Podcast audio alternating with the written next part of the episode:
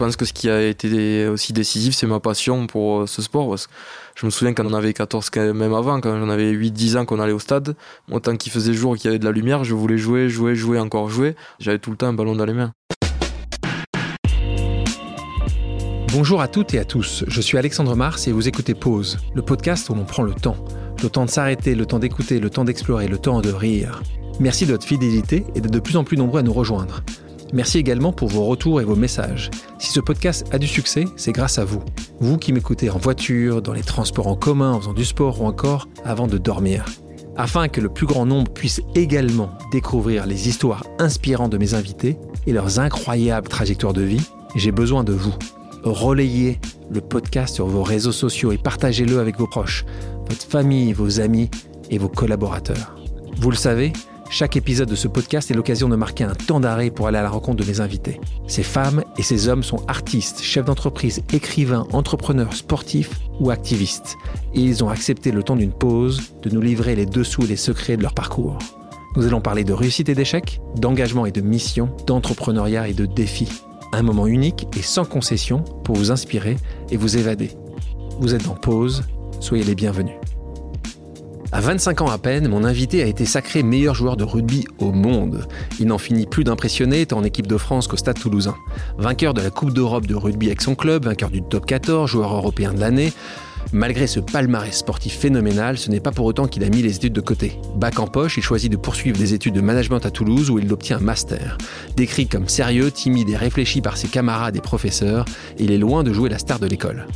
Surnommé le magicien rose par la presse et le ministre de l'Intérieur par ses coéquipiers, la pièce maîtresse du 15 de France revient avec nous sur sa vie déjà si bien remplie et les ambitions qu'il nourrit.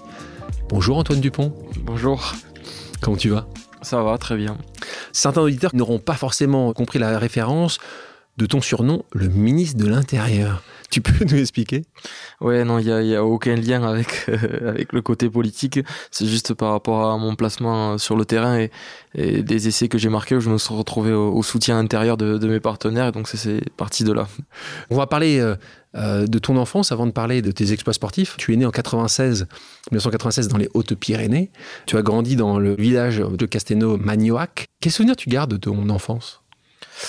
Une enfance euh, évidemment très heureuse, très sportive euh, aussi. Voilà, quand on est petit, on se rend pas forcément compte des choses, mais aujourd'hui, quand on voit un peu mieux la, la société dans laquelle on vit, ben, on se rend compte de la chance qu'on a eue euh, de vivre avec des, des, parents aimants, un entourage familial proche, des amis que, que j'ai encore aujourd'hui. Et, voilà, j'ai quand même été, été très chanceux et très heureux.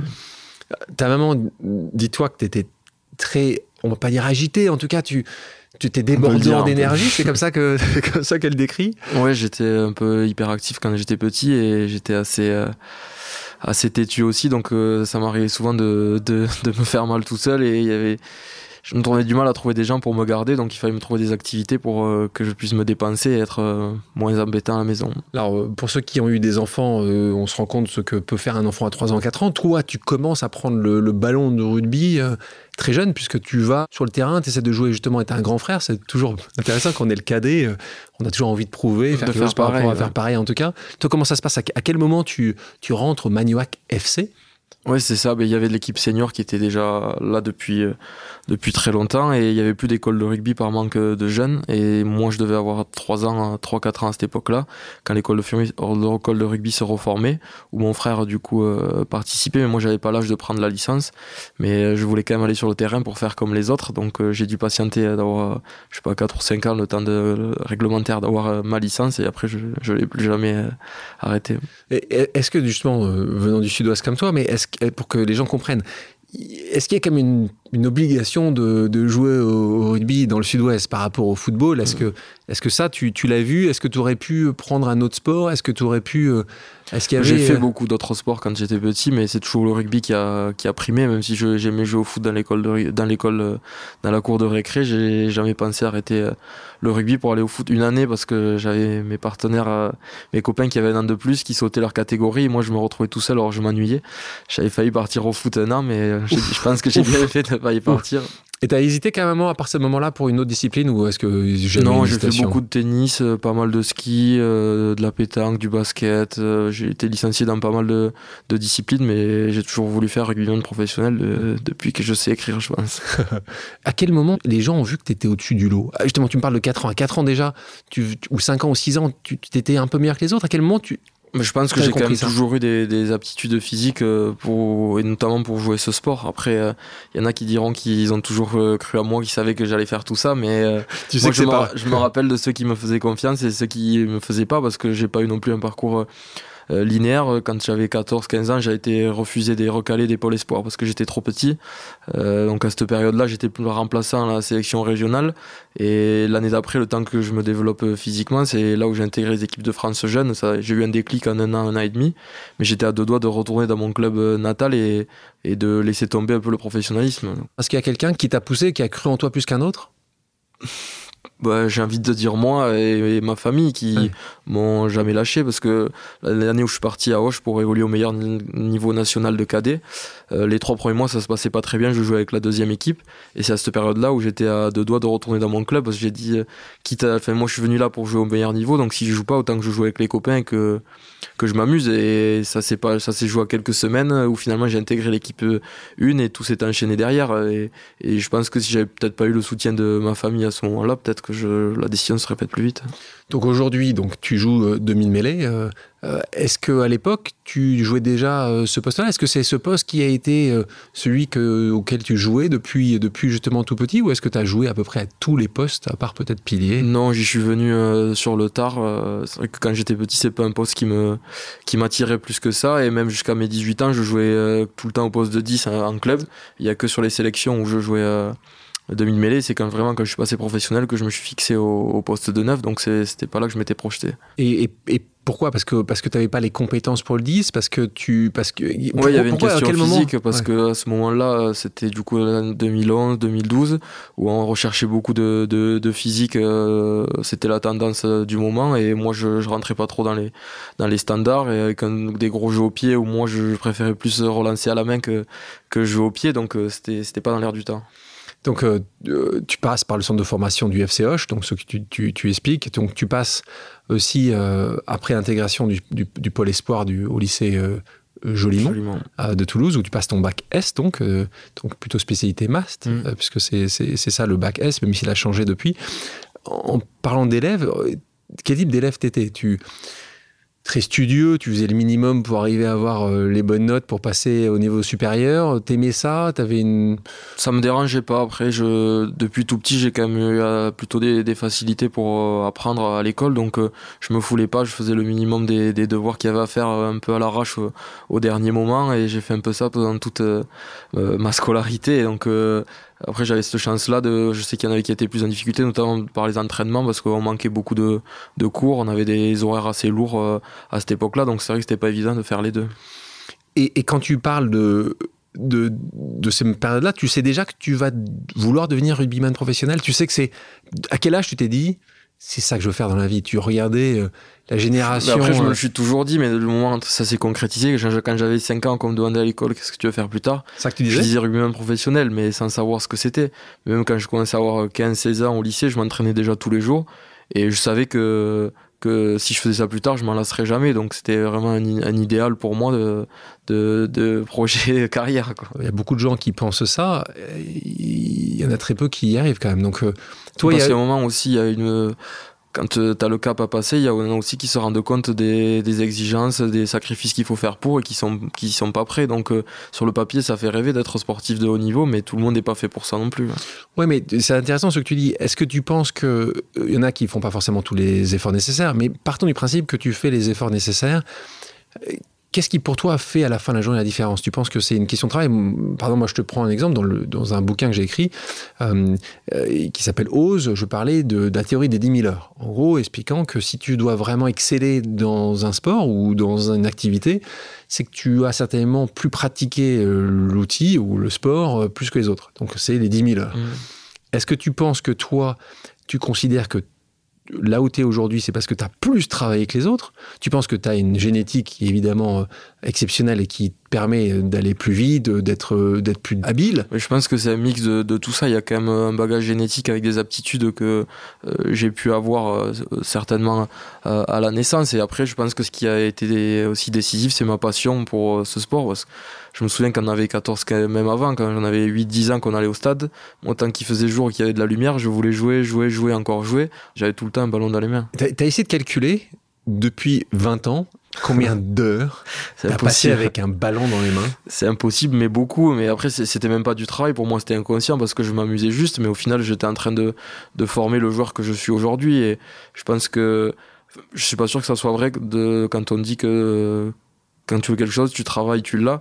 Je crois que c'était une interview de Franck Gastambide qui disait euh, c'est pas vrai, il y en a, ils peuvent faire tout ce qu'ils veulent, il y a des objectifs qu'ils atteindront jamais, et d'autres qui ont des facilités à la base. Même si avec le travail, tu peux niveler tout ça, il y a quand même une base génétique qui fait que euh, tu es prédestiné euh, à, à, réussir dans tel ou tel domaine. Ceci étant, si t'avais pas, si t'avais fait comme tes potes qui, au bout de 20 minutes, non, ça n'aurait pas marché, c'est sûr. Ça pas marché non plus. Non, non, non, mais j'ai fait les, les, sacrifices et tout, tout ce qu'il fallait pour. Je me suis donné tous les moyens, ça, c'est sûr que euh, je me suis entraîné. Euh, et quand tu parles de sacrifice, justement, est-ce que tu considères qu'aujourd'hui, avec un peu de recul, ces sacrifices ont été des services aussi personnels? C'est vrai que quand j'y repense maintenant, euh, rien que ne serait-ce qu'une vie étudiante, j'ai pas connu ça parce que j'ai eu mon bac et trois mois après, je jouais avec des mecs qui avaient 35 ans, qui avaient trois enfants et je jouais tous les week-ends avec eux. Donc, et je me suis retrouvé dans, plongé là-dedans sans savoir enfin, sans avoir eu même le recul de me dire qu'est-ce que je fais là. J'étais juste dans la passion de ce que je faisais. Je savais que je voulais faire ça. Donc je me posais pas plus de questions que ça. Et puis vu que j'étais pas le meilleur pour les soirées étudiantes, j'avais pas de regrets non plus. Quand tu dis pas meilleur, c'est-à-dire que t'étais, t'étais pas très bon, t'étais pas, voilà, tu, avais du mal à, aller, euh, aller vers les autres ou euh, tu dansais Non, je suis pas, je suis pas un grand danseur et je suis pas forcément quelqu'un qui va aller discuter avec des gens qui connaît pas pour le plaisir de découvrir quelqu'un. Je suis plus euh, introverti. Après, j'ai évolué aussi avec le temps, avec la maturité, mais quand j'avais 17-18 ans, j'étais pas forcément à l'aise. Donc, quand tu parles de sacrifice, c'est quel sacrifice dans ce cas-là pour toi? Mais Ça peut être sur. Euh, là, on parle par exemple de l'hygiène de vie, d'aller se coucher tôt, de bien manger, de tu peux pas déconner comme les autres de ton âge. Au final, j'ai dû partir de chez moi euh, à 15 ans, je suis parti à l'internat. Après, je suis parti à Toulouse. Euh, après mon bac, je suis parti à Paris euh, faire le pôle France. Je faisais des retours en avion toutes les semaines, donc ma famille, je la voyais peu. Et encore parce que je jouais à Castres. Si j'étais parti à un club à l'autre bout de la France, je les, je les voyais plus. Mais à un moment donné, c'est des choses à faire. Donc, on se retrouve là en 2014. Tu disputes la finale du championnat de France Krabos. Donc, tu vas expliquer ce qu'est Krabos pour ceux qui ne sont pas. C'est le championnat élite junior, on va dire. Les moins de 18 ans. Euh, avec Hoche. Et donc là, tu rejoins le Castre Olympique. Euh, et donc, euh, tu fais tes débuts face à l'équipe professionnelle du RC Toulon. Là, on est en novembre 2014. Hein. J'avais joué en Coupe d'Europe face au Leinster en octobre. Tu fais les Coupes d'Europe.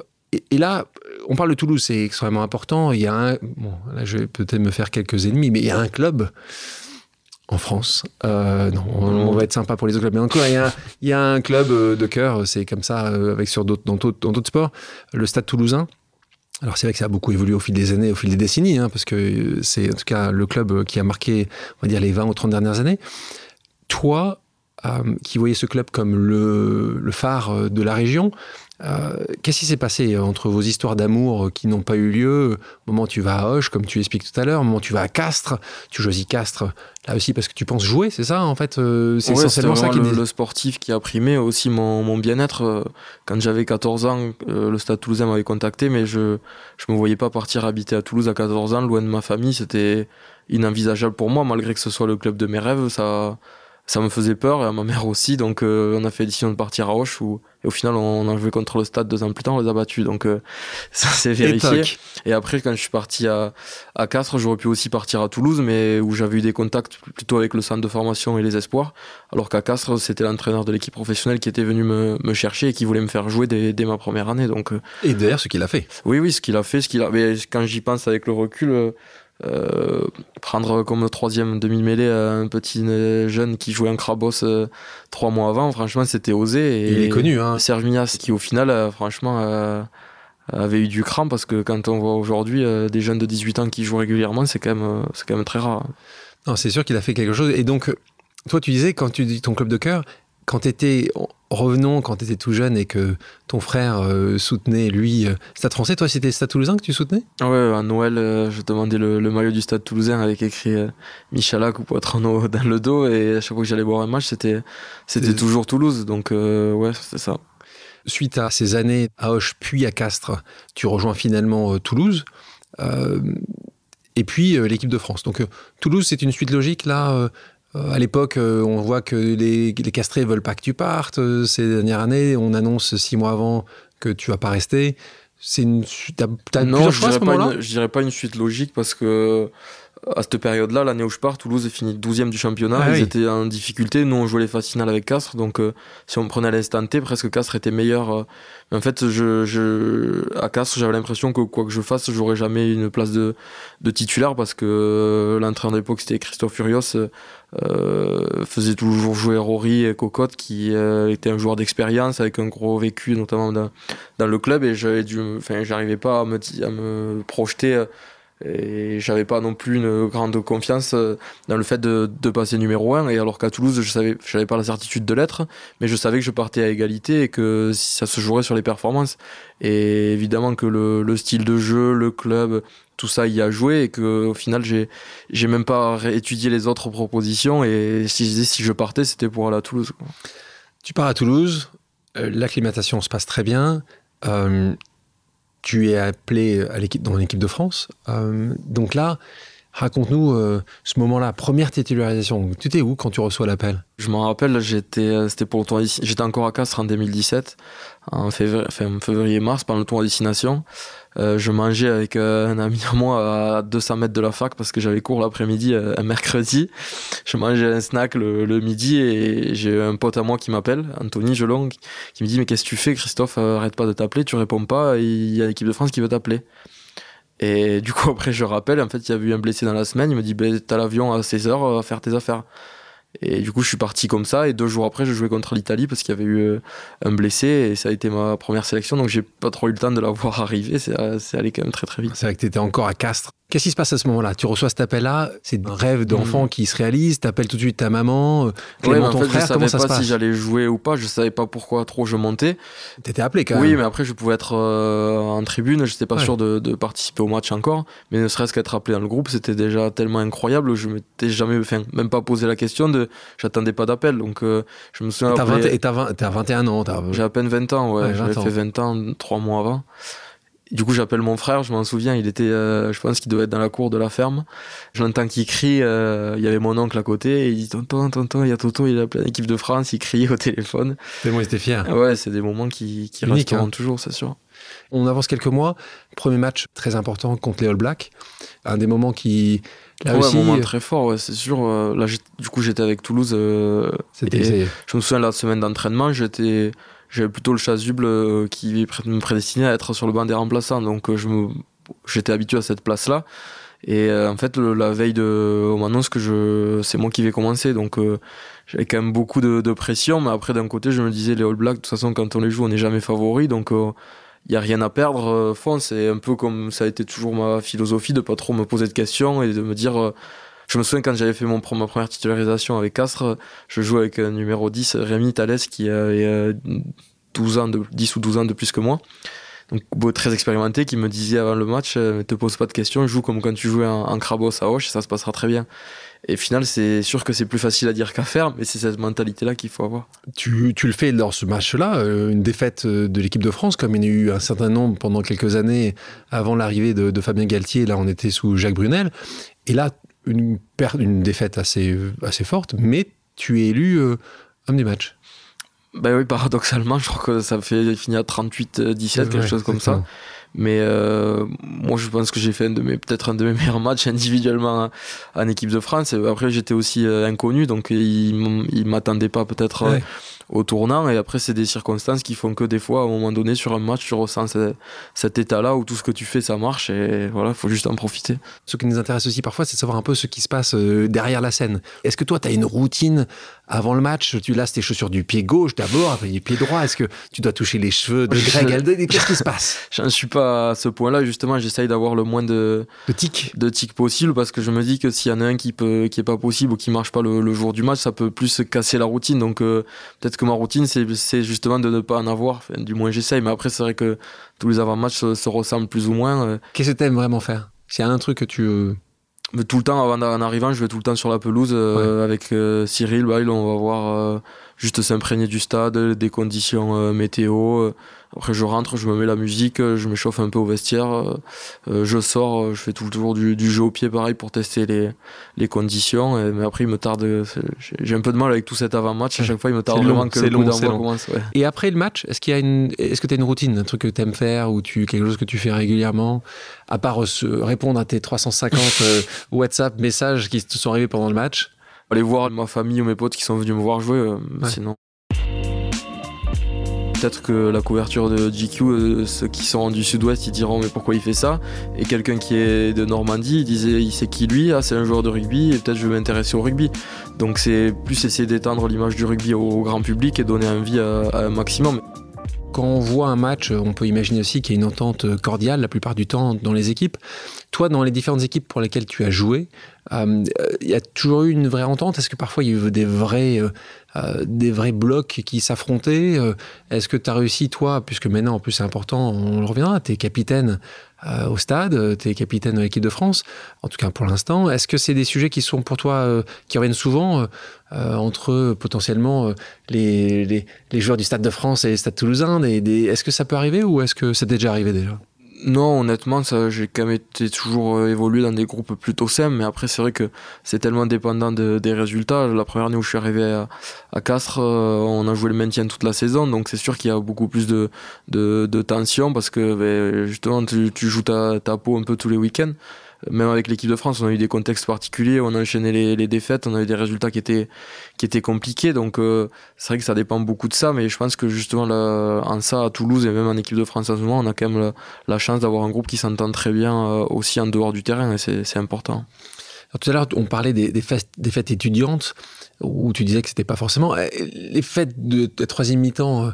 Alors peut-être que c'est plus ce que c'était il y a peut-être 20 ou 30 ans, ça reste quelque chose de mémorable quand vous avez battu les Blacks, par exemple, ou n'importe quelle équipe. Est-ce que c'est vraiment une, une fête incroyable? C'est les fêtes de Bayonne ou c'est plus calme C'est pas tous les week-ends comme ça pouvait l'être euh, à une époque, mais bien sûr que sur des, des grands matchs, sur des titres, euh, on a des souvenirs euh, mémorables de soirée parce que c'est important de fêter ça aussi, que tu travailles tous les jours, toute l'année pour arriver à des résultats comme ça. Donc quand tu as un titre en fin de saison, évidemment qu'il y a des moments incroyables, mais je suis quand même bien meilleur sur les, les deux premières mi-temps que sur la troisième.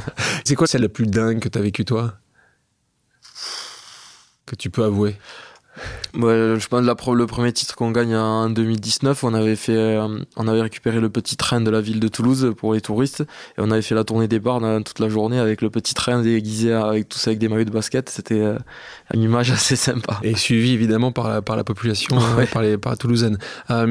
En, parlant de rugby, il y a quelque chose qui marque aussi fortement les gens qui regardent le rugby et qui regardent aussi le foot, c'est le respect euh, qu'il peut y avoir entre l'arbitre et les joueurs et les joueurs et l'arbitre. Quelque chose qui existe peu ou, pas. Euh, en tout cas assez rarement dans le mm. football. C'est ce qu'on nous inculque depuis euh, tout petit dans les écoles de rugby, c'est respecter l'arbitre et même en, jeune, on voit jamais un, joueur qui va contester la décision d'un arbitre. Puis en soi, ça paraît quand même logique puisque à part le, le retourner contre toi, il y a aucun intérêt à faire ça. Et après, au niveau professionnel euh, c'est euh, c'est exacerbé. Et je pense que le fait qu'ils aient, les, qu'ils aient les micros branchés aussi ça ça y fait beaucoup. Peut-être qu'au foot s'ils avaient les micros d'allumés ça t'as, entendu qu'ils pensent faire ça pour ils en parlent ouais, ils en parlent. Donc moi j'attends de ouais j'ai entendu ça mais je pense que ça serait quand même une bonne chose parce qu'au final tu, tu si tu sais que tu passes euh, à la télé en disant ce qui et les deux côtés hein, parce que ceux qui disent parfois les joueurs de football c'est que l'arbitre peut aussi parfois avoir des des des, des choses, des choses qui sont pas forcément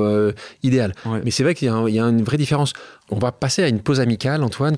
Le principe est simple. J'ai demandé à quelqu'un qui te connaît de te poser une question surprise. On l'écoute. Salut Antoine, c'est Cécile. Alexandre m'a proposé de participer euh, un petit peu à votre discussion en te posant une question. Euh, j'aimerais savoir à quel point la personne que tu es dans la vie, dans la vraie vie, est différente de celle que tu es publiquement euh, aux yeux des, supporters, aux, yeux de ceux qui ne te connaissent pas.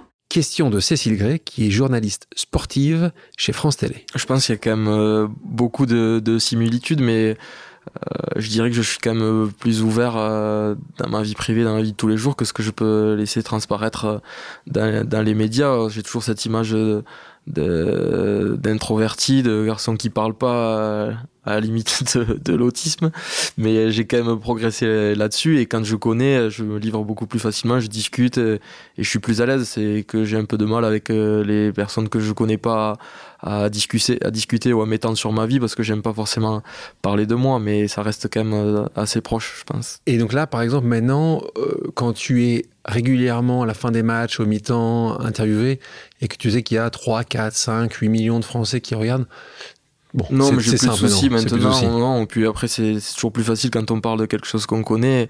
Je préfère parler d'un match que, que parler d'autre chose. C'est toujours, c'est toujours plus facile. Mais évidemment que j'ai fait, que j'ai beaucoup, euh, je n'aime pas le mot progresser, mais que je suis plus à l'aise euh, maintenant avec ça. En parlant de journalisme un, petit peu, euh, aujourd'hui, est-ce qu'il y a eu des discussions entre euh, Fabien Galtier et à l'époque, euh, c'était il n'y a pas si longtemps que ça, quand euh, France Télévisions, l'équipe ont mis en avant le fait qu'il était parti de la bulle sanitaire, hein, et donc on sentait que Fabien Galtier avait une, voilà, une dent un petit peu, mm. à tel point qu'à un moment il n'avait même pas répondu aux questions qui lui étaient posées. D'ailleurs, c'est peut-être Cécile Gray qui lui posait les questions. Toi, comment tu, comment tu le vis, cette relation avec les journalistes dans, dans, un, dans un pays où l'équipe fait le beau temps, souvent le middle aussi, le midi olympique dans le rugby, mais est-ce que tu as une relation proche avec ces journalistes? Est-ce que, est que, tu, euh, est-ce que euh, tu passes du temps? Est-ce que c'est Il y en a forcément quelques-uns avec qui on est, on est plus à l'aise. Justement, les journaux le savent parce qu'ils il les, il les missionnent toujours à eux pour nous approcher quand ils ont besoin de quelque chose. Mais euh, je reste quand même très méfiant avec ça parce que je sais l'effet pervers que ça peut avoir. Certes, en ce moment, ça roule pour moi, donc c'est facile. L'image que je peux avoir dans les médias, mais je me souviens il y a encore quelques temps où où euh, on me trouvait toujours plein de défauts qui aujourd'hui ont disparu et pourtant mon jeu n'a pas changé tant que ça donc j'ai pas la mémoire courte non plus. C'est quel défaut qu'ils voyaient en toi? Que j'étais pas gestionnaire, que j'étais pas leader, après c'était mon jeu au pied, après c'était que j'étais trop individualiste. Il y a toujours une bonne raison de ne pas me faire jouer, de me laisser sur le banc. Donc, euh. Est-ce que ce jeu des médias te plaît de plus en plus? Tu as appris à le maîtriser? Refaire une, énième interview où je raconte euh, ce que j'ai fait, mon jeu, comment mon jeu a évolué honnêtement, ça me fatigue plus qu'autre chose aujourd'hui. Donc, j'essaie plus de me tourner dans des médias qui peuvent être euh, hors secteur euh, rugby, qui peuvent m'ouvrir aussi à d'autres euh, sujets. Ça reste quand même plus intéressant pour moi. Il y a eu une couverture de GQ en peignoir de bain. Je sais pas si c'était un peignoir, en tout cas, c'était de mode. Hein.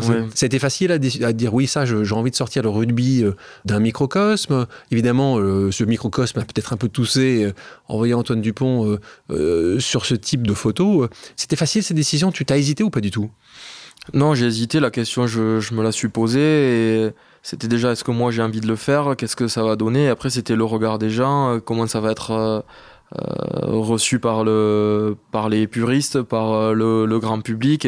Et, ça a été des questions que je me suis posées. Après, je me suis juste dit ça va être une aventure cool. Euh, faire euh, un shooting de mode avec de la haute couture, j'en aurais peut-être hein. pas 50 occasions. Donc du moment que ça, ça me plaît, il n'y a pas de, de, connotation, de connotation négative en soi. Et, et comment justement ta maman, Marie-Pierre, ton, ton frère Clément qui sont assez loin de ce milieu-là euh, ont réagi à ça. Ils, disent, ils sont allés l'acheter en tout premier. Tu leur as posé la question. justement, ils ont eu du mal à le trouver parce que euh, tabac de, de Castelnau, il n'y avait pas GQ qui était qui était en vente. Donc bien sûr qu'ils sont assez déconnectés de ça. Comme moi, je c'est pas mon milieu non plus. J'en suis bien, conscient, mais euh, d'avoir ces opportunités-là, c'est une chance qu'il faut pouvoir saisir aussi. Et en parlant de ça, comment comment ça se passe maintenant, le Antoine Dupont? Alors dans les rues de Toulouse, c'était difficile de de ne pas, de pas te faire arrêter euh, tous les 5 mètres.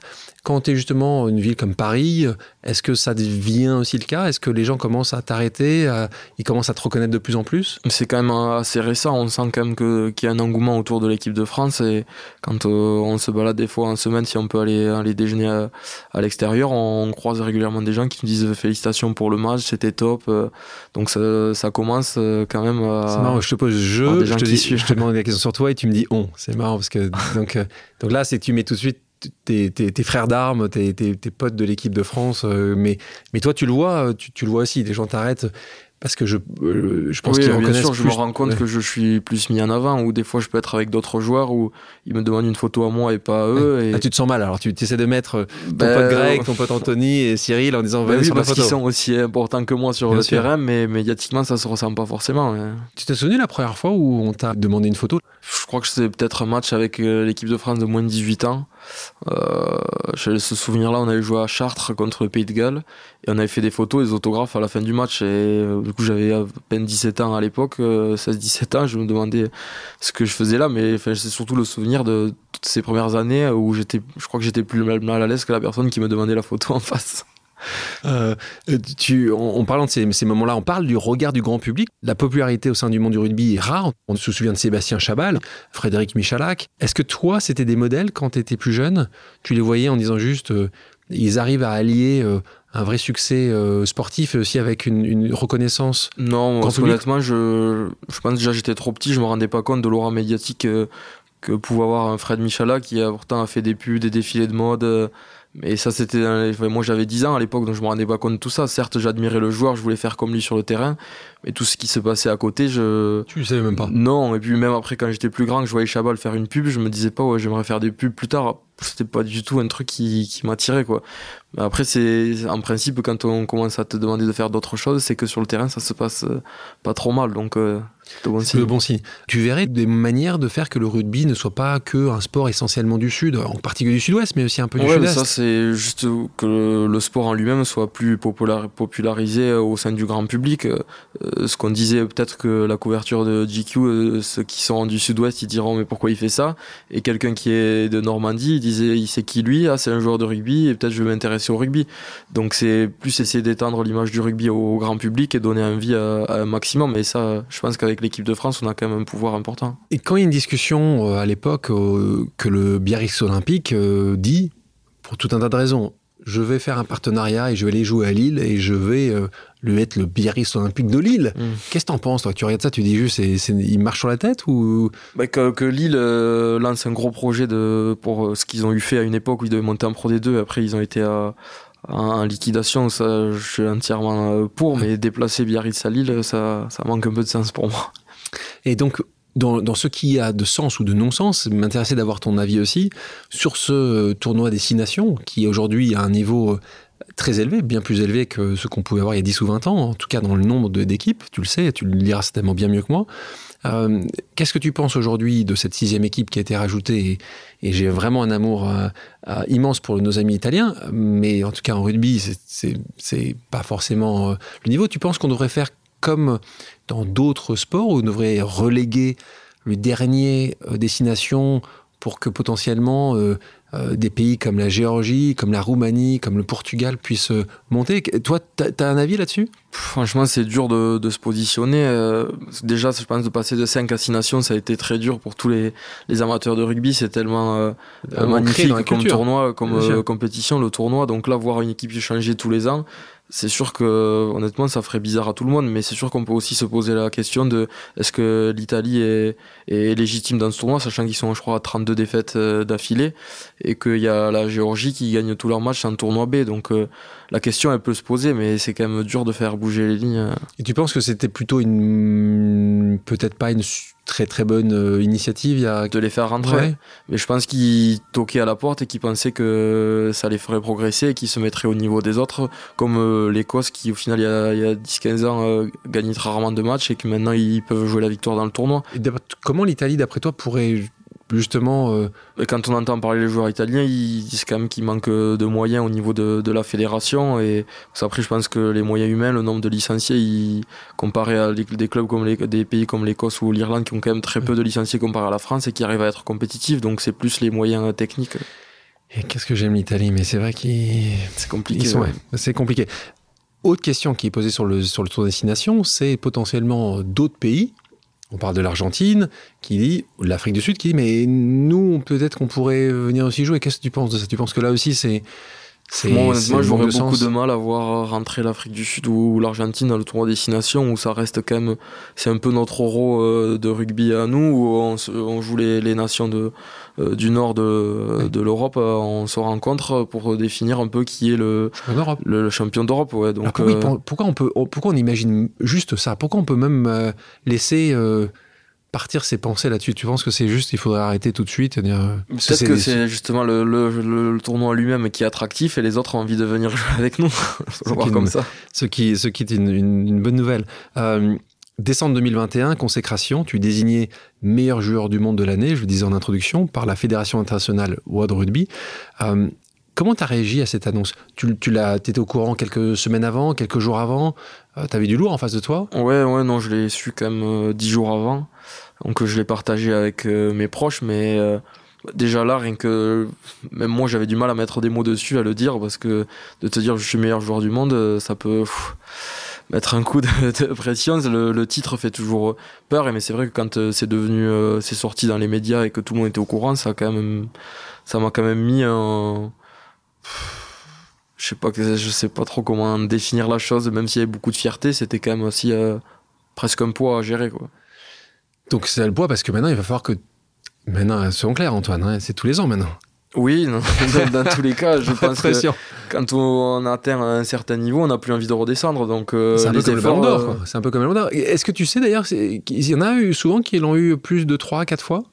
Euh, je crois que c'est 3 le record. 3 Après, ça existe que depuis 2001. 2001, parce que Galtier l'a gagné euh, 2002, 2002, donc la deuxième année, et un deuxième français, Thierry du Sautoir, qui l'a gagné en 2008. 2011 Ouais. Quand la France avait fait la finale. La finale Coupe du Monde. ce qui, qui est paradoxal, c'est que nous, on n'a pas gagné le tournoi et on a perdu des matchs cette année. Donc, euh, qu'est-ce qui va se passer quand à la fois Donc, euh, non, je crois que c'est Carter qui l'a eu trois fois, et Mako peut-être deux ou trois fois aussi.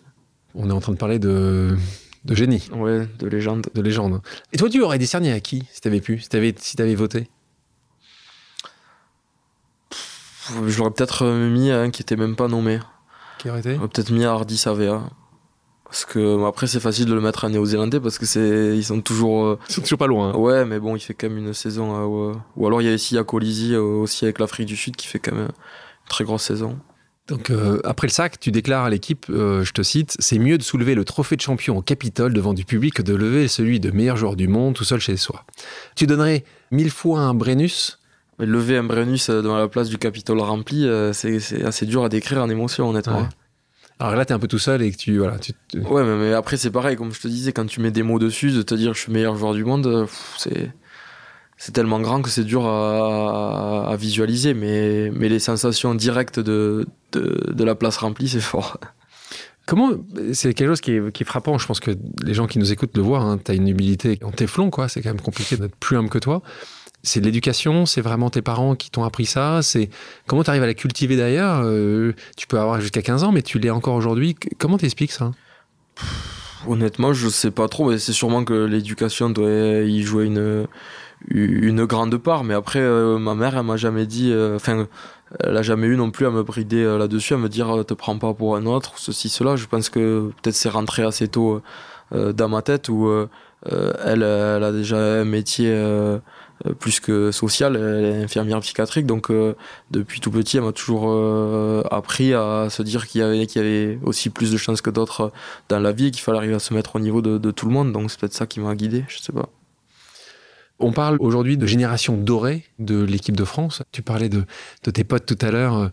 Est-ce que tu la vois comme ça, cette génération-là? Je pense qu'on a quand même de, de la chance d'avoir un vivier de joueurs performants, parce que depuis euh, quelques années, on avait du mal à, trouver des jeux parce qu'il y a des choses qui ont été mises en place, euh, les histoires de GIF, euh, le faire jouer dans les, jeunes de plus en plus dans les clubs, ça a permis de les faire se développer et arriver à maturité avec l'équipe de France, mais aussi d'avoir un, un staff structuré avec des résultats qui perdurent. c'est sûr que ça y joue aussi énormément. Quel est le, en parlant des joueurs, quel est le meilleur joueur français pour toi de tous les temps? Il y en a un. Honnêtement, c'est dur, mais je pense quand même que même si c'était une autre époque, euh, Serge Blanco, il a quand même euh, marqué sa génération d'une main de fer et, et mis tout le monde d'accord pendant quelques années. Quoi. En tant que joueur, est-ce que après tu trouves que justement le fait qu'il a pu continuer à s'accomplir euh, en tant que président du Biarritz Olympique, en tant que président de la Ligue de rugby, est-ce que tu penses que ça c'était aussi un beau continuum euh, dans une histoire d'un joueur aussi, aussi exceptionnel que Serge Blanco Après, c'est chacun a, ses envies aussi d'après-carrière et je pense que lui avait envie de, rester dans le rugby. Après, il y en a d'autres qui ont réussi à, en dehors du rugby, leur projet et leur épanouissement personnel. Lui a réussi à avoir une grande carrière en restant dans le milieu, ce qu'il a encore plus euh, médiatisé, mais je pense qu'on peut s'accomplir euh, pas forcément en restant. Là, tu parlais de Serge Blanco comme joueur français, le plus grand international pour toi? Bah, moi, quand j'ai envie de parler de ma génération, plutôt, euh, je pense à Dan Carter, qui quand même reste une référence. Absolue. C'est dur à éviter. Quel est le meilleur conseil qu'on t'ait donné? Si un conseil, un jour, tu t'en souviens encore aujourd'hui? Ben, On parlait de cette phrase joue comme euh, quand tu jouais en Crabos à Hoche. Euh, c'est peut-être parce qu'on en a parlé là, mais c'est vrai que ça fait quand même vraiment euh, sens dans ma tête. Et parce que je suis aussi euh, un joueur, je pense, d'instinct et d'initiative, et que si je perds ça, je, je perdrai d'une part ma passion et mon amour pour ce jeu, mais aussi mon, mon niveau de, de, performance. Le conseil que tu donnerais pour mon, toi, mon filleul Sacha, qui au stade français, 16 ans, troisième ligne, numéro 7, qui espère, ce serait quoi le conseil que tu lui donnerais? Là aussi, lâche-toi, fais-toi plaisir, travaille plus que les autres, ce serait quoi le... Bien sûr qu'il y a une énorme part de travail, donc c'est euh, euh, lâche rien et travaille surtout euh, pour arriver là où tu veux arriver parce qu'après aussi il y a l'ambition tout le monde n'a pas la même ambition mais c'est surtout qu'il faut jamais perdre de vue le, plaisir parce que c'est ça qui, dicte tout je pense que ce qui accentue l'envie et l'engouement, c'est quand même le fait qu'on ait euh, ce potentiel, cette flamme dans cette équipe de France qui donne envie à, tout le monde et en premier lieu aux joueurs d'y participer et de pouvoir recevoir cet événement que la France n'a jamais gagné, où elle aurait peut-être une chance de le faire là rien que réunir ces conditions-là, c'est déjà incroyable. Tu parlais tout à l'heure de, ce moment où tu es au Capitole avec le Brennus. Pour toi, c'est le meilleur souvenir rugby que tu as eu depuis que tu joues ou il y en a un autre? Toutes ces phases finales qu'on fait un Crabos à Hoche, ça faisait, je crois, 10 ou 20 ans que le club n'était pas arrivé jusque-là en, junior. On avait, pareil, on parlait de génération dorée et là, on en avait une euh, aussi. À mon premier match que je fais en professionnel euh, à Castres, où j'avais toute ma famille et mes amis dans, dans les tribunes, ma première sélection mes titres avec Toulouse. Euh, ah, attends, là, tu... ton, ton, J'ai la chance quand même, ouais, à 25 ans, d'avoir vécu déjà des émotions. D'ailleurs, pour tous ceux qui rêvent d'être d'être euh, professionnels en rugby ou dans d'autres sports, de, de ton équipe de Hoche junior, euh, Krabos, il y en a combien aujourd'hui qui sont qui sont en pro? Je parle de génération dorée parce que je pense que, enfin, étalé sur trois générations, on... il doit y en avoir une dizaine. Dizaine. C'est beaucoup. Hein. Pour Hoche, c'est incroyable. Et dont 3, 4 en équipe de France. Quoi. Qui sont lesquels? Euh, Greg Aldrit, Anthony Gelon et Pierre Bourgarit, euh, qui n'est pas en ce moment, mais qui a été sélectionné. Et ton pire, ton pire souvenir? La blessure de 2018 Ouais, j'hésitais entre euh, la blessure ou, ou, la défaite en finale à Krabos à Hoche parce que franchement, à ce moment-là, quand t'as connu que ça, que t'as 17 ans, que t'es avec tes potes, t'as l'impression d'être euh, en finale de la Coupe du Monde. Et la défaite, elle avait été tellement dure euh, à avaler, on était passé tellement près que franchement, ça avait été tu dur. tu prends cette défaite en crabos à Auch plutôt que celle contre l'Écosse, celle contre l'Angleterre où vous êtes à deux doigts de gagner le tournoi. Mais oui, parce qu'à cette époque, quand, quand tu as 17 ans et que tu sais pas que tu vas connaître tout ça, et, que encore tu, tu, te connais moins bien, tu as moins, plus de mal à gérer tes émotions, ben c'est encore plus, c'est décuplé. Puis je savais que c'était mon dernier match avec mes potes parce qu'après moi j'étais obligé de partir pour continuer ma carrière. Donc c'était un peu la fin du rugby de clocher pour passer vers le rugby pro. Donc, euh, et, et, en parlant de blessures, parce que moi je, je te dis, quand, quand, quand, je te vois sortir d'un match, euh, et que je vois que c'est bien, tu n'es pas cassé, tu n'as rien, je, je, suis arrivé, je suis rassuré pour toi. Tu, toi, tu, penses un peu à ça, c'est un, un, sport de, vraiment de, de combat, de, dur. Hein. Euh, tu penses un peu à ça ou Parce que combien de blessures tu as vraiment eu euh, tu as eu des, des accros, hein. ça se voit bah, d'ailleurs. Es en face de moi, je vois que tu as quelques cicatrices au niveau des arcades. Hein, les arcades, ça pète facilement. tu peux jouer le week-end d'après, c'est pas gênant. euh, bah, ma plus grosse blessure, c'est les ligaments croisés en 2018. Et après, j'ai enchaîné euh, deux blessures. J'ai eu une, une, fracture de fatigue au lombaire en 2019 à la Coupe du Monde. Et juste après, j'ai eu une, une acromio, euh, l'épaule, euh, où j'ai eu deux, deux mois d'arrêt aussi, mais ça reste quand même le genou, le, ma plus grosse blessure. c'est quoi C'est un, un, plaquage Comment tu sur l'épaule En retombant, mais le match en Écosse qu'on perd en, 2020 qui nous coûte le tournoi. j'ai une plaquage, je retournais, je tombe sur l'épaule elle, elle, a sauté. Juste, elle a sauté, Et donc, et, donc, la crainte, elle, est, elle existe ou elle est, euh, ça va avec le sport Une fois que tu es dans l'adrénaline du match, euh, tu penses plus, et heureusement, parce que sinon tu pourrais pas être à, en pleine possession de, tes moyens, mais dans la semaine, euh, bien sûr que ça te traverse l'esprit. Euh, parlons maintenant des Jeux Olympiques, euh, un sujet très important pour moi en tant que membre du conseil d'administration de Paris 2024. Au moment des Jeux de Rio en 2016, donc tu as Bernard Lapassé qui a réussi. Donc Bernard Lapassé qui a été le président de la Fédération internationale de rugby, c'était le premier Français à avoir cette position-là, une très bonne personne. Un Pyrénéen. Un Pyrénéen, exactement. A réussi à intégrer le rugby à 7 au programme. La question est la suivante pour toi. Mbappé a annoncé qu'il aimerait beaucoup faire Paris 2024. Est-ce que toi, tu te dirais, tiens, je vais rejouer un peu au 7 euh, pour pouvoir faire les Jeux Olympiques ou est-ce que c'est pas du tout un sujet? Si, c'est vraiment quelque chose qui, qui me motive, ne serait-ce que euh, les JO euh, à, Paris. Ben, à Paris encore plus, mais rien que faire les JO, c'est tellement incroyable quand tu es devant la télé que tu vois toutes les épreuves qui s'enchaînent, ce, cette ferveur patriotique, c'est tellement fort. Et en plus de, de, les recevoir à Paris, quand on voit ce qui est prévu, ça. Après, c'est Los Angeles, ça... peut être sympa aussi, Los Angeles. Hein. Je pense que là, tu peux, tu, toi, tu peux faire les, tu peux encore en faire, tu peux en faire quelques Olympiades. Et donc, quand tu dis ça, tu dis, tu, c'est un coin de ta tête, tu te dis, je, je vais je vais m'y je vais m'y remettre. Après c'est dur parce que voilà c'est une discipline qui reste quand même euh, différente euh, du 15 où euh, certes c'est le même ballon mais c'est pas les mêmes déplacements, c'est pas les mêmes courses, c'est c'est pas les mêmes stratégies et c'est pas les mêmes efforts physiques non plus donc il y aura de, de un temps d'adaptation c'est sûr mais en tout cas il y a ouais. Ouais. Moi je suis chaud en tout cas. Ah, c'est chaud et donc et là c'est la même fédération donc c'est des sujets qui parce que je pense que tu vas pas être le seul à dire ça Ouais, et puis je, oui, voilà, ça fait pas, il y a pas que moi qui qui doit se donner mon accord. Il faut que eux ils soient d'accord, que mon club aussi. Donc euh, c'est sûr que il faudra en parler avec toutes les personnes à table. Mais en tout cas, moi ma volonté elle, y est, c'est sûr. Bah nous on achète. Hein. Comme je disais euh, dans l'intro, tu as décidé de poursuivre tes études euh, également, en plus de ta carrière sportive. Tu as étudié donc le management et tu as obtenu ton master à la Toulouse School of Management en 2020. comment tu as réussi toujours à gérer justement ton agenda? Tu avais un, agenda qui était qui était un peu allégé, pas du tout. Euh, tu avais des gens qui avaient. si je dois caricaturer, en gros, je j'étais jamais en cours, je me faisais envoyer les, euh, les, les, TD après coup et je révisais pour les partiels. Donc en gros, c'était quand même ça parce que c'était très compliqué d'être d'être présent et tous les travaux de groupe, euh, j'essayais de me greffer à des groupes où certains je faisais ma partie et d'autres il y avait juste mon nom parce que j'avais pas le temps et il faut le dire parce qu'il y a eu quelques fois où c'est arrivé comme ça et que heureusement que j'avais des gens pour pour m'aider, mais c'était beaucoup de, travail chez moi. Et euh, pourquoi tu t'es décidé à faire un master? Il y avait une réelle volonté? Tu t'es dit, tu penses directement dès 20 ans qu'il y a une après-carrière? C'est justement tes proches qui te disent, Antoine, pense qu'il va se passer un moment ou Non, mais il n'y a personne qui m'a poussé, honnêtement. Euh, moi, ma mère, si je lui avais dit que j'arrête après la licence, elle m'aurait rien dit. Mais si mes profs de licence, moi j'avais pensé peut-être arrêter, reprendre à la fin du rugby, mais je me voyais pas arrêter euh, sans avoir un bagage scolaire un peu euh, minimum euh, correct. Et je savais que j'avais quand même euh, quelques aisances en classe. Donc je me disais c'est dommage de, de t'arrêter là. Et si tu t'arrêtes là tu reprendras pas. Donc dans tous les cas tu auras des, des, notions qui te serviront dans ta vie pour gérer ta carrière pro dans ta vie de tous les jours et dans ta vie d'homme en général.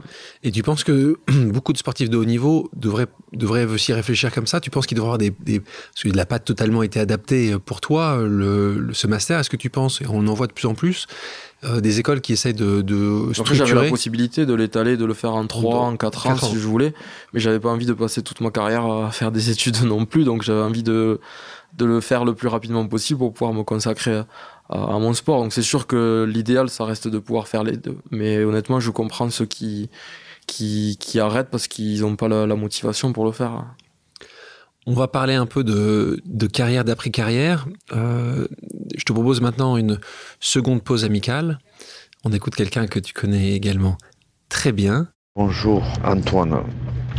Voilà, j'avais une petite question à te poser concernant euh, ta vie euh, business un petit peu. En ce moment, tu es quand même le joueur de rugby français qui est le plus, le plus sollicité, je dirais, à tous les niveaux. Et cela c'est dû, bien sûr, cela est dû à tes performances. Hein. C'est grâce à toi, hein, et tu te le dois à toi. Et je voulais savoir justement par rapport à, ces sollicitations, je sais que tu es quand même très branché mode, euh, tu as le sens, un sens artistique assez développé et je, sais que tu es très attiré par une, une marque qui s'appelle Zadig Voltaire. Et je voulais savoir où tu en étais euh, par rapport à volonté de créer ta ligne, une ligne Zadig Voltaire Antoine Dupont, by Antoine Dupont. Et si tu en as parlé à Cécilia, qui est la styliste, voilà, tu peux nous, tu peux nous répondre librement, bien sûr. ou ne pas répondre d'ailleurs, c'est ta vie privée. Hein, voilà. Allez, je te salue. Ciao Antoine. Question de l'entraîneur d'équipe de France, Fabien Galtier. Euh, où en es-tu en rapport à ta volonté de créer ta ligne, une ligne Zadig et Voltaire by Antoine Dupont? J'ai rarement vu une question aussi longue déjà, donc euh, merci. Merci Fabien. mais euh, je pense que je me fais euh, assez chambrer avec le, magazine, ça m'a ça m'a pas aidé, mais je pense que c'est lui qui a chambre même... pas, il chambre un peu? sur ça, il me chambre me chambre pas mal, mais je pense que c'est quand même lui qui a lancé la chose avec sa paire de lunettes euh, futuristes, un peu à la Pierre Cardin. Et ah, ça balance, ça avec, balance. Avec son sa, sa, compagne qui est très, enfin qui est une ancienne mannequin, je, je crois et qui du coup il s'est fait habiller par Zadig et Voltaire parce qu'il a du mal à, choisir lui-même ses vêtements. Donc euh, oh, il, a besoin un peu d'aide. Moi pour le moment je me débrouille et j'arrive à, sortir les pièces. Ok, bon, Fabien, euh, si tu veux venir répondre à, notre micro, tu seras le bienvenu. Euh, J'étais en parlant de Fabien, tu te verrais, toi, euh, entraîneur, un jour? Tu, tu, sens que c'est en toi, ça, ou pas du tout? Honnêtement, j'ai vraiment du mal à me positionner là-dessus, sur le fait de, d'avoir cette volonté ou non de rester dans le, dans le rugby après ma carrière, je, suis dans l'incapacité de dire aujourd'hui si j'aurais pas un ras-le-bol, euh, si j'aurais envie de m'investir à 200%, parce qu'une vie d'entraîneur, c'est quasiment plus euh, c'est exigeant qu'une vie de, de, de, sportif, donc on verra. Euh, j'avais reçu dans ce podcast quelqu'un que j'aime beaucoup, il s'appelle Stéphane Nomis, qui est euh, un entrepreneur à succès, qui est aussi maintenant le président de la fédération de judo. judo, je l'ai écouté. tu l'as écouté. Et donc, euh, lui, il me disait un conseil pour les athlètes en, réorientation, parler anglais. Ça, c'est une chose faite pour toi maintenant? Tu t'as appris, tu dois apprendre avec les, les, arbitres aussi Oui, après, on a le langage du rugby où on connaît quand même pas mal de, de, de mots. Après, j'ai un anglais assez, assez scolaire, mais je me suis mis depuis quelques temps à, à prendre des cours pour être plus à l'aise. Donc, euh, c'est sûr que c'est important, hein, je pense. Une question dont je parle euh, avec souvent avec euh, Kevin Meyer ou avec Martin Fourcade, ce qui intrigue le public, c'est les sponsors. Mm. En gros, à quel moment, comment, qui paie, qu'est-ce qui se passe, pourquoi? Donc toi, tu es représenté par l'agence Bros. comment tu choisis les sponsors? Est-ce que est-ce qu'ils peuvent venir, je dis, les contacts directement euh, Christophe d'Agence Bros en disant je veux travailler avec Antoine Dupont Est-ce qu'il te contacte toi euh, Comment tu les choisis Est-ce que est-ce que c'est est-ce qu'il y, a une science derrière tout ça ou euh?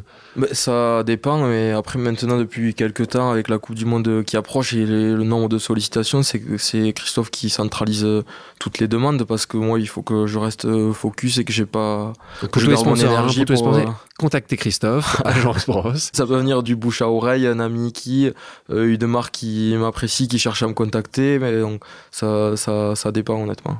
Et, et, et à toi, il y a des marques, tu dirais? Il y a toujours des marques euh, qui font rêver, mais que soit tu sais qu'elles font pas de sponsor, ou alors moi je, je suis vraiment pas sûr d'avoir la légitimité de les approcher, donc je préfère rien dire. Ah, tu sais, quand je vois, quand je vois par exemple Kylian Mbappé qui est avec euh, Dior, bah, c'est sûr que quand on le voit avec Dior ou des marques comme ça, bien sûr que ça fait rêver, mais là, là, tu Je suis pas Kylian Mbappé. D'accord, bah, je le sais. Bah, Kylian a été numéro 8 au Ballon d'Or. Hein. Toi, tu as été numéro 1. Donc, euh, bah, tout respect pour, pour que j'ai pour, pour Kylian Mbappé, qui est un joueur exceptionnel.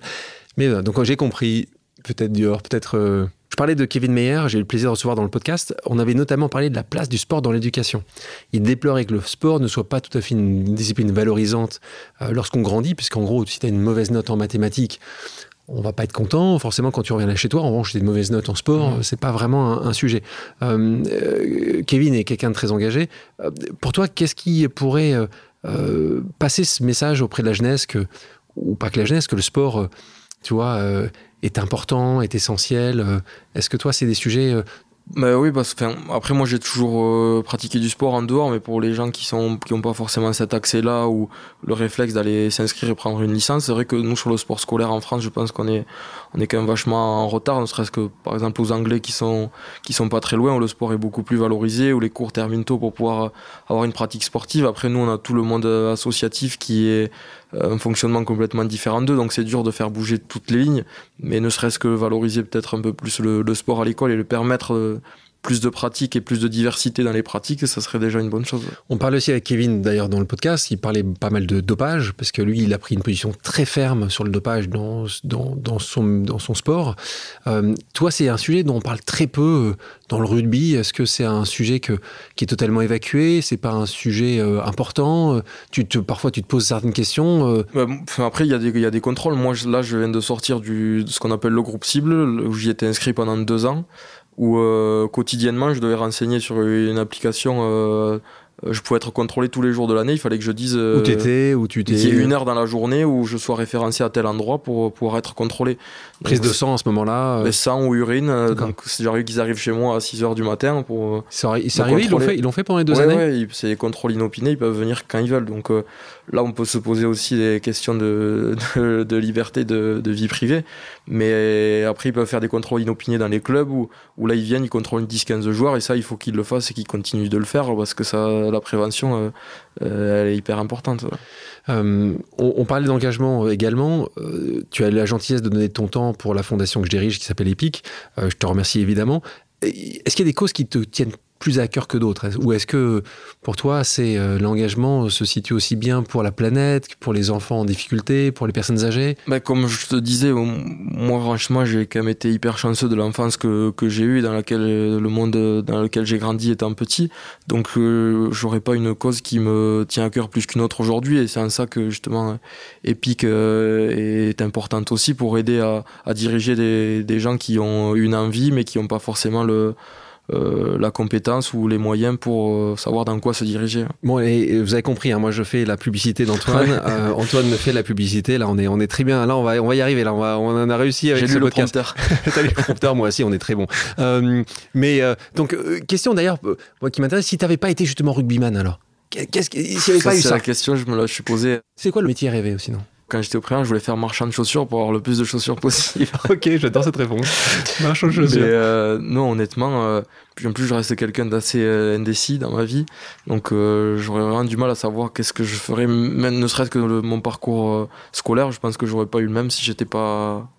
Si j'avais pas fait du sport de haut niveau. Grand sujet Coupe du Monde 2023. En France, on parlait de Paris 2024 où tu gagneras le, les Jeux Olympiques à la tête de, de l'équipe de, de, de l'équipe de rugby à 7. Mais avant ça, rugby à 15 de, 2023. Donc euh, on affronte directement les All Blacks, hein, on commence euh, par un petit match. Léger. Hein, léger. Euh, bon ça c'est quoi? Tu y penses tous les jours ou pas vraiment? C'est chaque non, jour il vaut mieux pas parce que sinon ça endormirait mal la nuit. Je, je pense qu'il y en a qui y pensent pour toi, je pense. Ouais, non mais c'est sûr qu'on a dans un coin de la tête ça et je pense que ce qui accentue l'envie, l'engouement, c'est quand même le fait qu'on ait ce potentiel, cette flamme dans cette équipe de France qui donne envie à, tout le monde et en premier lieu aux joueurs d'y participer et de pouvoir recevoir cet événement que la France n'a jamais gagné, où elle aurait peut-être une chance de le faire là. Rien que réunir ces conditions-là, c'est déjà incroyable. Tu considères que Fabien Galtier est un élément absolument essentiel de ce changement de 10 années de défaite une les années après les autres. Oui, Fabien et son équipe hein, parce que oui, c'est pas oui, que oui, Fabien c'est sûr que le, le, staff est incroyable. leurs compétences leur manière de fonctionner c'est sûr qu'ils y sont pour énormément dans dans, les résultats actuels de l'équipe de France. Et on peut le voir notamment quand il y a des turnovers où on annonce que c'est pas l'équipe type que c'est l'équipe 2 ou 3 de l'équipe de France et qui est capable de battre euh, de jouer de battre de perdre contre l'Angleterre la dernière action euh, qui est finaliste de la Coupe du monde. Et ça euh, certes s'il y a le vivier de joueurs mais il y a un staff qui est hyper performant derrière et c'est un tout on parle de région natale. Euh, tu es évidemment extrêmement attaché à ta région natale. Euh, ton grand frère, on en parlait, on en a parlé Clément, ta maman, Marie-Pierre, vous avez décidé de faire renaître le domaine familial de Barthas Métairie Dupont. Euh, Est-ce que tu peux nous en dire un petit mot Pourquoi ce projet-là Qu'est-ce qui, euh, qu'est-ce qui a été important pour toi? Pourquoi tu as décidé de prendre autant de temps? Ouais, et aussi de moyens? Dans les perspectives euh, d'avenir, il y avait aussi hôte- hôtelier, restaurateur. Et je, comme euh, je disais ça à mes grands-parents, c'était les plus heureux qu'ils l'étaient depuis. Je crois que la première auberge euh, au village à notre nom, c'était 1750. Donc euh, C'est la famille, quoi. on s'inscrit dans, dans la lignée et voilà, l'hôtel-restaurant a fermé euh, en 2011-2012. Donc évidemment, ça a été une grande peine pour, pour mon frère et moi, pour toute la famille et pour tout le, village. Et mon grand-père, dans les années 80, avait racheté une ancienne métairie qu'il avait fait agrandir euh, pour faire un hôtel-restaurant pas mal de réceptions dans l'ancienne grange qui était retapée. Et nous, on s'est plutôt dirigé vers ça avec mon frère, euh, cette activité événementielle qui était plus dans, dans l'air du temps. On a rénové du coup tout le domaine euh, qu'on loue pour, pour des événements euh, en gardant la partie hôtel avec les chambres. Ouais, et ça, c'est un projet, euh, projet de vie et de famille. Ouais, qui, je on s'attendait pas à faire un truc aussi gros finalement. Ça nous a un peu pff, pas dépassé, mais, mais pas loin. Mais de toute façon, on avait cette volonté euh, ferme d'y faire quelque chose. Quand ça a fermé, euh, autant l'hôtel, on savait que ça allait être compliqué, autant la, métairie, le domaine, on, on savait qu'on voulait y faire quelque chose. Quoi on savait pas, puisqu'à l'époque, on était quand même très jeunes euh, tous les deux. On s'est dirigé vers d'autres projets scolaires, puisque mon frère a repris l'exploitation familiale de de Port-Noir de Bigorre, donc ça, reste une activité secondaire qu'il fallait mener à, bout parce que d'une part il y avait un attachement familial euh, extrêmement fort et sentimental, mais parce qu'aussi on croyait au potentiel du projet.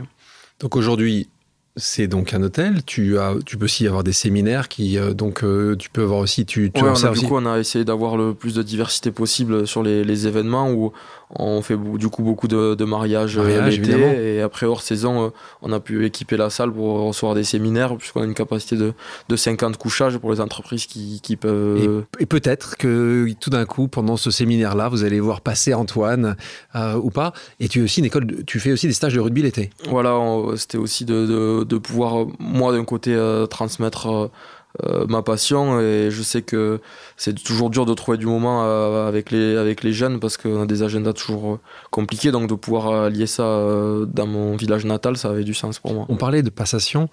Tu n'as pas encore d'enfants. Tes enfants, tu les verrais jouer au rugby, toi? Tu les conseillerais Tu les pousserais à faire ça? Pousserait non, après bien sûr que je serais heureux que de, de voir mon, mon fils jouer au rugby, mais après d'un autre côté je me dis avoir cette pression-là de d'avoir euh, un père qui a, qui a réussi, c'est toujours compliqué, donc euh, honnêtement je l'en voudrais pas s'il si, s'il voulait pas. Comment, comment justement euh, ton, ton compère de la charnière Romain Tamac euh, le vit ça avec, avec son papa qui était euh, un, un, un- un grand joueur de Émile, euh, un grand joueur. Est-ce que ça, tu, tu, il- c'est une pression supplémentaire Ben, pour euh, l'avoir entendu répondre à cette question mille fois, je pense que ça a peut-être été plus euh, pénible dans, dans son adolescence, sa, sa jeune vie rugbystique. Mais après, il a toujours été au-dessus du lot, donc au final, ça se, ça se vérifiait. Et il s'est très vite fait un prénom, et c'est vite devenu Émile, le papa de Romain. C'est bien. Et pourtant, c'était bien pour il est lui. tout jeune. hein. Maintenant, je vous propose une pause musicale, Antoine. Quelle est ta chanson culte J'hésite entre euh, citer soit Julien Clerc ou, Brassens, parce que c'est euh, euh, Brassens, le chanteur préféré de, de mon père, et Julien Clerc de ma mère, donc c'est les chansons que j'ai écoutées euh, On quand a beaucoup parlé de jeune, ton- ton- ta maman, donc allez, on pour ton papa. Quel pour ton papa? Euh, oui, je dirais euh, Georges Brassens, Les copains d'abord. Ouh, ça c'est classique. c'est du clairou, mais c'est un bon classique. On va l'écouter. Non, ce n'était pas le radeau de la Méduse, ce bateau, qu'on se le dise au fond des ports, dise au fond des ports. Il naviguait en père peinard sur la grand-mare des canards et s'appelait les copains d'abord, les copains d'abord. Passons maintenant à des questions d'ordre personnel. Tu sais qu'on fait ça à chaque fois, hein Oui, mais j'ai pas préparé. Bah, tu pas, mais de toute façon, tu connais pas les questions, donc on y va. Quel est le plus gros cliché que tu as entendu sur les rugbyman Ils n'ont pas de cerveau. Quelle qualité que tes amis apprécient le plus chez toi Euh, en fiabilité. Quel sportif, au-delà du rugby, admires-tu le plus? Raphaël Nadal. S'il y avait une personne connue, vivante ou décédée, avec qui tu rêverais de boire un verre? Troisième mi-temps. Ce serait qui? Peut-être euh, Nelson Mandela. Ton film préféré? C'est quoi, Invictus? Tu t'es t'en viens, Invictus? Ouais, il- oui, il est incroyable, mais Ah oui, mais on a perdu, donc c'est pas dû- incroyable du tout, ça. Je rappelle que c'est un film sur la victoire des Springboks, donc euh, l'Afrique du Sud, où on s'est fait voler la demi-finale, il faut dire ce qu'il est. hein. en demi-finale contre les Africains du Sud. on va dire que je suis chauvin, mais je suis un peu chauvin, mais on s'est fait vraiment voler la demi-finale. Une glorieuse bastard. Ta plus grande peur T'as peur, toi? Ouais. Ah, t'as une peur là. Peut-être euh, être seul. Est-ce qu'il y a un endroit idéal pour faire une pause? J'aime bien la dune du Pilat. La dune Pila Passons à un petit jeu d'association d'idées pour terminer. Le principe est simple, je te dis un mot et tu me dis la première chose à laquelle il te fait penser. Alors, C'est assez simple. hein. Si je te dis rugby, tu me dis Premier Ballon, mot. ballon. Si je dis Toulouse. Rugby. Ah ouais. si je dis Galtier. Lunettes. Si je dis Laporte. Discours. Si je dis Good game. Rivalité. C'est bon ça de ne plus l'entendre beaucoup, hein, quand même. Alors, good game, hein, pour ceux qui souviennent l'entend pas. de hein. notre bouche. Ouais. tu le dis ça, tu vas le dire, tu te fais un plaisir de dire ça. Alors, euh, on- tu expliques ce, ce good game, c'est l'histoire de. C'est le game. sorry good game, ouais, qui est traditionnellement que les Anglais disaient aux, aux Français après les crunchs quand euh, la- l'Angleterre avait gagné avec toute euh, l'ère de, de supériorité qu'ils savent donner et que euh, l'an dernier, l'an dernier on l'a reçu encore donc euh, Ah, t'as raison, 23-20. Mais toi, tu. Quand tu t'aimes bien, le- t'aimes bien le donner? Mais sans cette ère de supériorité, ça reste courtois. Viril. Mais courtois. Je te dis voyage. Famille, Si je dis idole d'enfance. Michelac, Si je dis mission. champion du monde. Si je dis All Black. Haka, Si je dis France 2023. victoire. Si je dis Paris 2024. Victoire. Ouais, victoire aussi. Si je dis futur. Entouré. Ah, j'aime bien celui-là. T'as besoin de ça? Ouais, je pense. Euh, si les auditrices et les auditeurs ont des questions, peuvent-ils te contacter sur tes réseaux sociaux? Si oui, lesquels tu regardes, tu as le temps, tu... Euh, Il y a un mail de contact dans ma bio. euh, Instagram. Ouais, il y a un mail de contact. Et là, tu essaies de regarder un petit peu, tu essaies de... transfère euh, On te les demandes. ouais. Antoine, merci d'avoir accepté mon invitation. Merci à toi. Merci à toutes et à tous d'avoir pris le temps de faire une pause avec nous. J'espère que l'émission vous a plu, inspiré ou fait réfléchir. Si c'est le cas, je compte sur vous pour le partager avec vos proches, laisser un commentaire et mettre la note de 5 étoiles sur les plateformes d'écoute. Si vous voulez me suggérer des invités ou simplement me faire part de retours, vous pouvez me contacter via LinkedIn en tapant Alexandre Mars ou bien m'écrire à l'adresse suivante, le podcast pause at gmail.com.